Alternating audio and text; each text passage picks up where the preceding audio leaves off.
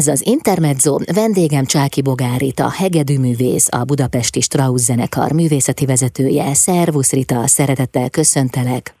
Szervusz, én is köszöntöm a hallgatókat is. A Budapesti Strauss zenekar már 2022. januári koncertjére készül, hiszen január második kedjén a zenekar a Momkultban ad koncertet Újévi keringő varázs címmel. Hát december elején, közepén járunk, nem is tudom, hol helyezhető el most ez a dátum. Nagyjából egy hónap van hátra addig.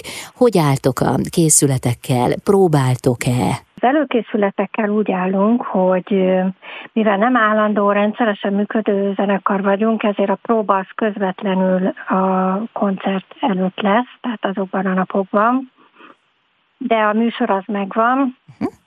és a, a kollégák is megvannak, hogy kik fognak játszani, úgyhogy ha ezt nézzük, akkor nagyon jól állunk az előkészületekkel. Kották, minden megvan, úgyhogy abba bízunk, hogy teltházas koncertünk lesz. Ez így van. 2022-nek már máshogy kell kinézni, mint az idei évnek, meg a tavalyinak. Szóval reméljük, hogy az ott már egy új kezdet lesz. Sőt, én azt sem bánnám, ha már most indulna ez az új kezdet. Igen. De hát mindenképpen gyakorlott, nagyhírű művészekről van szó. A budapesti Strauss zenekart a te édesapád alapította, és te vetted át a vezetését. Mit tudsz a kezdetekről, Rita? Hát én ott voltam a kezdeteknél, az 1986 volt, akkor végeztem a harmadik gimnáziumot, és az első turné a zenekarnak nyáron volt, tehát én el tudtam menni arra a turnéra, ez Franciaországban volt, mert az egész úgy kezdődött, hogy az édesapám akkor a Magyar Rádió zenei művész együtteseinek volt a vezetője, tehát a zenekarnak, az énekarnak és a gyerekkórusnak, és nagyon jó szervező hírében állt, és őt keresték meg az akkor még működő interkoncertről, hogy van itt egy francia impresszárió, és egy kéthetes turnéra kellene összeszedni egy zenekart. Ez elég gyorsan meg is történt, de nem találtak karmestert, és az interkoncert akkor úgy gondolta, hogy le is mondja ezt a turnét és ezt a kapcsolatot, és az apu közbelépett, hogy ne engedjétek el ezt az impresszáriót, majd én megcsinálom. Úgyhogy így, így indult, és ez a majd én megcsinálomból lett 20 év turnézés, Főleg Franciaországba járt a zenekar, de aztán 91-től bekapcsolódott Spanyolország is, és hát voltunk Ausztriába, Németországba, Benelux államokba, Olaszországba, Hongkongba is, amikor még nem Kínához tartozott. Úgyhogy mondhatom, hogy a félvilágot bejártuk, és rengeteg koncertünk volt. Aha, Sokszor a... dupla koncertek mentek egy nap. A voltunk alatt mit értesz, hogy te már viszonylag fiatalon is a zenekarral turnéztál? Igen, amikor, amikor tudtam, és amikor a főiskolai tanulmányaim engedték, akkor mentem, és természetesen diploma után, hát én is sokszor két-három hónapot töltöttem külföldön. Uh-huh. És milyen volt a te gyerekkorod, fiatalkorod, hogy ennyire a zene közelében voltál, és édesapád egy zenekar vezetője volt? Hát ugye én öt és fél éves voltam, mikor az apu hangszert adott a kezembe, mondvá, hogy nagyon jó fülem van, és mondta, hogy hát vonós hangszer legyen, ne legyen cselló, mert azt nehéz cipelni, legyen a hegedű, úgyhogy én előbb olvastam kottát, mint betűt, és úgy, úgy nőttem föl, hogy rengeteget jártunk koncertre. A, ugye az apu előtte az állami hangversenyzenekarnak még Ferencik János idején volt a művészeti vezetője, rengeteg estét töltöttünk a Zeneakadémián, de amikor a rádiónál dolgozott, akkor is, tehát én úgy nőttem fel, hogy koncertről koncertre jártunk, és a, amikor meg itthon voltam, ugye gyakoroltam, tehát nekem nem, nem is volt olyan, hogy én unatkoztam volna gyerekként. Tehát a hangszer az teljesen kitöltötte itt a mindennapokat. Uh-huh. Teljesen természetes volt a Abszolút. hangszer jelenléte. Ebben, igen, igen, ebben nőttem bele. Uh-huh. És át is vetted édesapád halála után a zenekar vezetését. Egy kicsit majd arra kérlek, hogy nosztalgiázunk az akkori időkből, és aztán visszatérünk az aktuális helyzetre, hiszen a Momkultban adtok koncertet újévi keringő varázs címmel januárban. Vendégem Csáki Bogárit, a hegedűművész, a Budapesti Strauss zenekar művészeti vezetője itt az Intermedzóban. Jövünk mindjárt vissza. Ez az Intermezzo, a vonalban Csáki Bogárit, a hegedűművész, a Budapesti Strauss zenekar művészeti vezetője. Édesapád volt a zenekar vezetője, a halála után pedig te vetted át ezt a pozíciót. Hogyan történt a váltás egyáltalán, mivel szembesültél a zenekar új művészeti vezetőjeként 2006-ban? Hát ugye édesapám nagyon jó szervező hírében állt, és pró- próbálom ezt a habitust, vagy nem is tudom, minek nevezem, követni és átvenni tőle. És az aput azok a kollégák, akik együtt dolgoztak vele, nagyon, nagyon szerették. És a mai napig, ha meghallják a nevét, akkor, és én hívom őket, hogy lenne megint Strauss koncert, akkor tényleg elsősorra jönnek és, és, és örömmel muzsikálnak.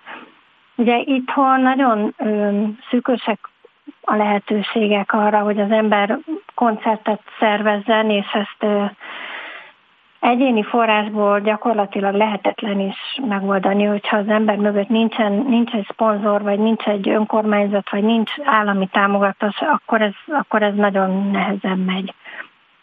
Úgyhogy miután meghalt az apu, nem is nagyon voltak koncertek, úgy tudtam koncertet szervezni, hogy mi Török Bálinton lakunk, édesapám végig Török Bálinton élt, és ő díszpolgár is volt itt, megkapta a díszpolgári címet 2005-ben, és Török Bálint ilyen szempontból nagyon szereti, és nagyon kötődik ahhoz az emberekhez, akik jó hírét viszik a világban. És amikor meghalt az apu, akkor tulajdonképpen ilyen emlékkoncerteket tudtunk itt szervezni, amire ugye kaptunk anyagi forrást is, meg hát jött is a közönség. Úgyhogy most is lesz egyébként januárban, nem csak a Momba lesz a koncert, hanem lesz Törökbányton is egy ilyen emlékkoncert. Talán egy picit más műsorral, ezt még nem tudom, mert még ez most áll össze de ebbe tudtunk kapaszkodni. És aztán 2018-ban és 2019-ben egy kicsit megtört a jég, hogy a Momkultban az NR1 média vezetője Balatoni Bernadett keresett meg, hogy szívesen szervezze nekünk koncertet. Úgyhogy ott volt két téli koncertünk, így a két ünnep között, tehát karácsony és szilveszter között, de aztán ők már nem kiléptek ebből, nem szerveznek több koncertet, és most megpróbálom én magam megszervezni uh-huh. ezt a januári koncertet. A zenekar fő repertoáriát a nevéből is adódóan a Strauss család legendás művei alkotják, de számos templomi koncertet, opera előadást és szabadtéri koncertet is játszottatok a Strauss zenekar egész története alatt. Ugye ez még inkább édesapád korszakát jellemezte. Teljesen az apu korszakát jellemezte, mert 1993 amikor elindult a Ferencvárosi ünnepi játékok, akkor mi voltunk ott tulajdonképpen az a zenekar, aki az összes koncertet játszotta. Tehát akkor volt, mentek a templomi koncertek, opera előadások, ott volt egy leányvállalata is ennek a zenekarnak, az Orchestra Femina, ami ugye a nevéből is adódik, hogy csak hölgyekből álló. Ez egy kis szimfonikus zenekar volt, erre az apu hangszeret át darabokat, és mi is tudtunk így még külön is koncertezni. Uh-huh. Mi volt az, amit édesapád vezetési stílusából vagy filozófiájából tovább vittél a zenekaron belül? Hú, ez egy nagyon nehéz kérdés. Ha azt nézem, hogy tehát ő maximalista volt, ha a zenéről volt szó. Uh-huh. Engem is úgy nevelt, hogy 200%-osan tudjak egy darabot, mert ha ki kell állni a színpadra, akkor a fele úgyis elvész. És akkor lesz itt tökéletes a dolog. Én próbálom ezt itt to- tovább vinni, és olyan műsorokat összeállítani, ami, ami bevonza a közönséget, közönségbarát, hogy így mondjam, és talán e, ez a műfaj, amit mi csináltunk, ezt itthon nem is nagyon csinálják szívesen zenekarok, nem tudom miért, talán félnek tőle, mert hiába egy a komoly zenének egy könnyedebb ága, mégis azt gondolom, hogy ezt, ez nem olyan könnyű játszani, mint hallgatni. És mi okozza a nehézséget? Hát ez is egy nehéz kérdés. Pontosan a könnyedsége okozza a nehézséget. Uh-huh. Hogy ezt könnyeden játszani, felszabadultan játszani, most nem technikai problémákra gondolok, hanem hogy félrerakni, tehát amikor a színpadon vagyunk, akkor is mindent félrerakni, főleg a mai világban ezt a rengeteg gondot, ami van, meg itt ezt a vírushelyzetet is, hogy, hogy ki, ki tudjunk a színpadon is kapcsolni abból, ami most nem, nem jó körülöttünk. Ha ez így érthető, nem tudom mennyire érthető. Hát körülbelül igen, színművészek is ugyanezt mondják, hogy a vígjáték műfaja az nagyon nehéz. A könnyed műfaj az éppen, hogy nem olyan könnyű. Igen, karme, karmesteri szempontból meg talán még nehezebb, de mondjuk én nem vagyok karmester, a férjem az, ő lesz a koncertnek a karmestere egyébként, és tehát ez, ezeket nem, nem olyan könnyű dirigálni sem, játszani sem. Szeretném, ha beszélgetnénk majd arról is, hogy hogyan tudtok úgy fennmaradni, illetve milyen nehézséget okoz számotokra az, hogy nincsenek állandó tagjaitok. Jövünk vissza Csáki Bogárit, a hegedűművésszel, a Budapesti Strauss zenekar művészeti vezetőjével itt az Intermedzóban. Ez az Intermezzo Csáki Bogárit, a hegedűművész, a Budapesti Strauss zenekar művészeti vezetője a vendégem. A zenekar a Momkultban ad koncertet 2022. januárjában újévi keringő varázs címmel. Édesapád a Budapesti Strauss zenekart 1986-ban alapította. Vannak még olyan résztvevők a zenekar koncertjei során, akik akkor is muzsikáltak, mikor édesapád volt a zenekarvezető? Rajtam kívül tulajdonképpen még egy, egy kollégina van, aki most már nyugdíjas, de olyan kollégák vannak, akik mondjuk 30 éve már biztos, hogy tagjai a zenekarnak, és most is fognak játszani. Ugye itt, mivel nem állandó együttesről van szó, itt a zenekari tagok, hát különböző kisebb-nagyobb zenekaroknak a tagjai, és vannak persze szabadúszó kollégák, illetve olyan kollégák is, akik tanítanak. Az milyen mértékű kihívást jelent számotokra, hogy hát voltak éppen nem igazán vannak állandó tagjai a zenekarnak, de hogyan tudtok így működni? Hát ugye nekünk nincs, nincs sok koncertünk egy évben, két-három koncertet tudunk csinálni jelenleg. Úgy, De szeretnétek hogy, többet? Hát igen, nagyon szeretnénk Aha. többet, de ehhez mindenképpen valami külső segítség kellene. Tehát, hogy nekünk kevés koncertünk van, és arra a két-három alkalomra azért nagyon szívesen jönnek a kollégák, hogy a éppen szabadok és meg tudják oldani. Nem is kell nekik kétszer mondanom, egyszer szólok és jönnek. Uh-huh. És ahhoz... Szabad, szabad idejüket áldozzák erre tulajdonképpen, uh-huh. ezt kell, hogy mondjam. Uh-huh. Ahhoz, hogy valaki örömmel és lelkesedéssel muzsikáljon nálatok, ahhoz Alapvetően mi szükséges? A zenekar szeretete, Strauss muzsikájának szeretete, az, hogy, hogy, hogy valaki egyáltalán örömből játszon bármikor, bárhol, mindegy a hely és a közeg. Ez mind, ez, ez mind. mind kell hozzá, és szerintem a jó hangulat is.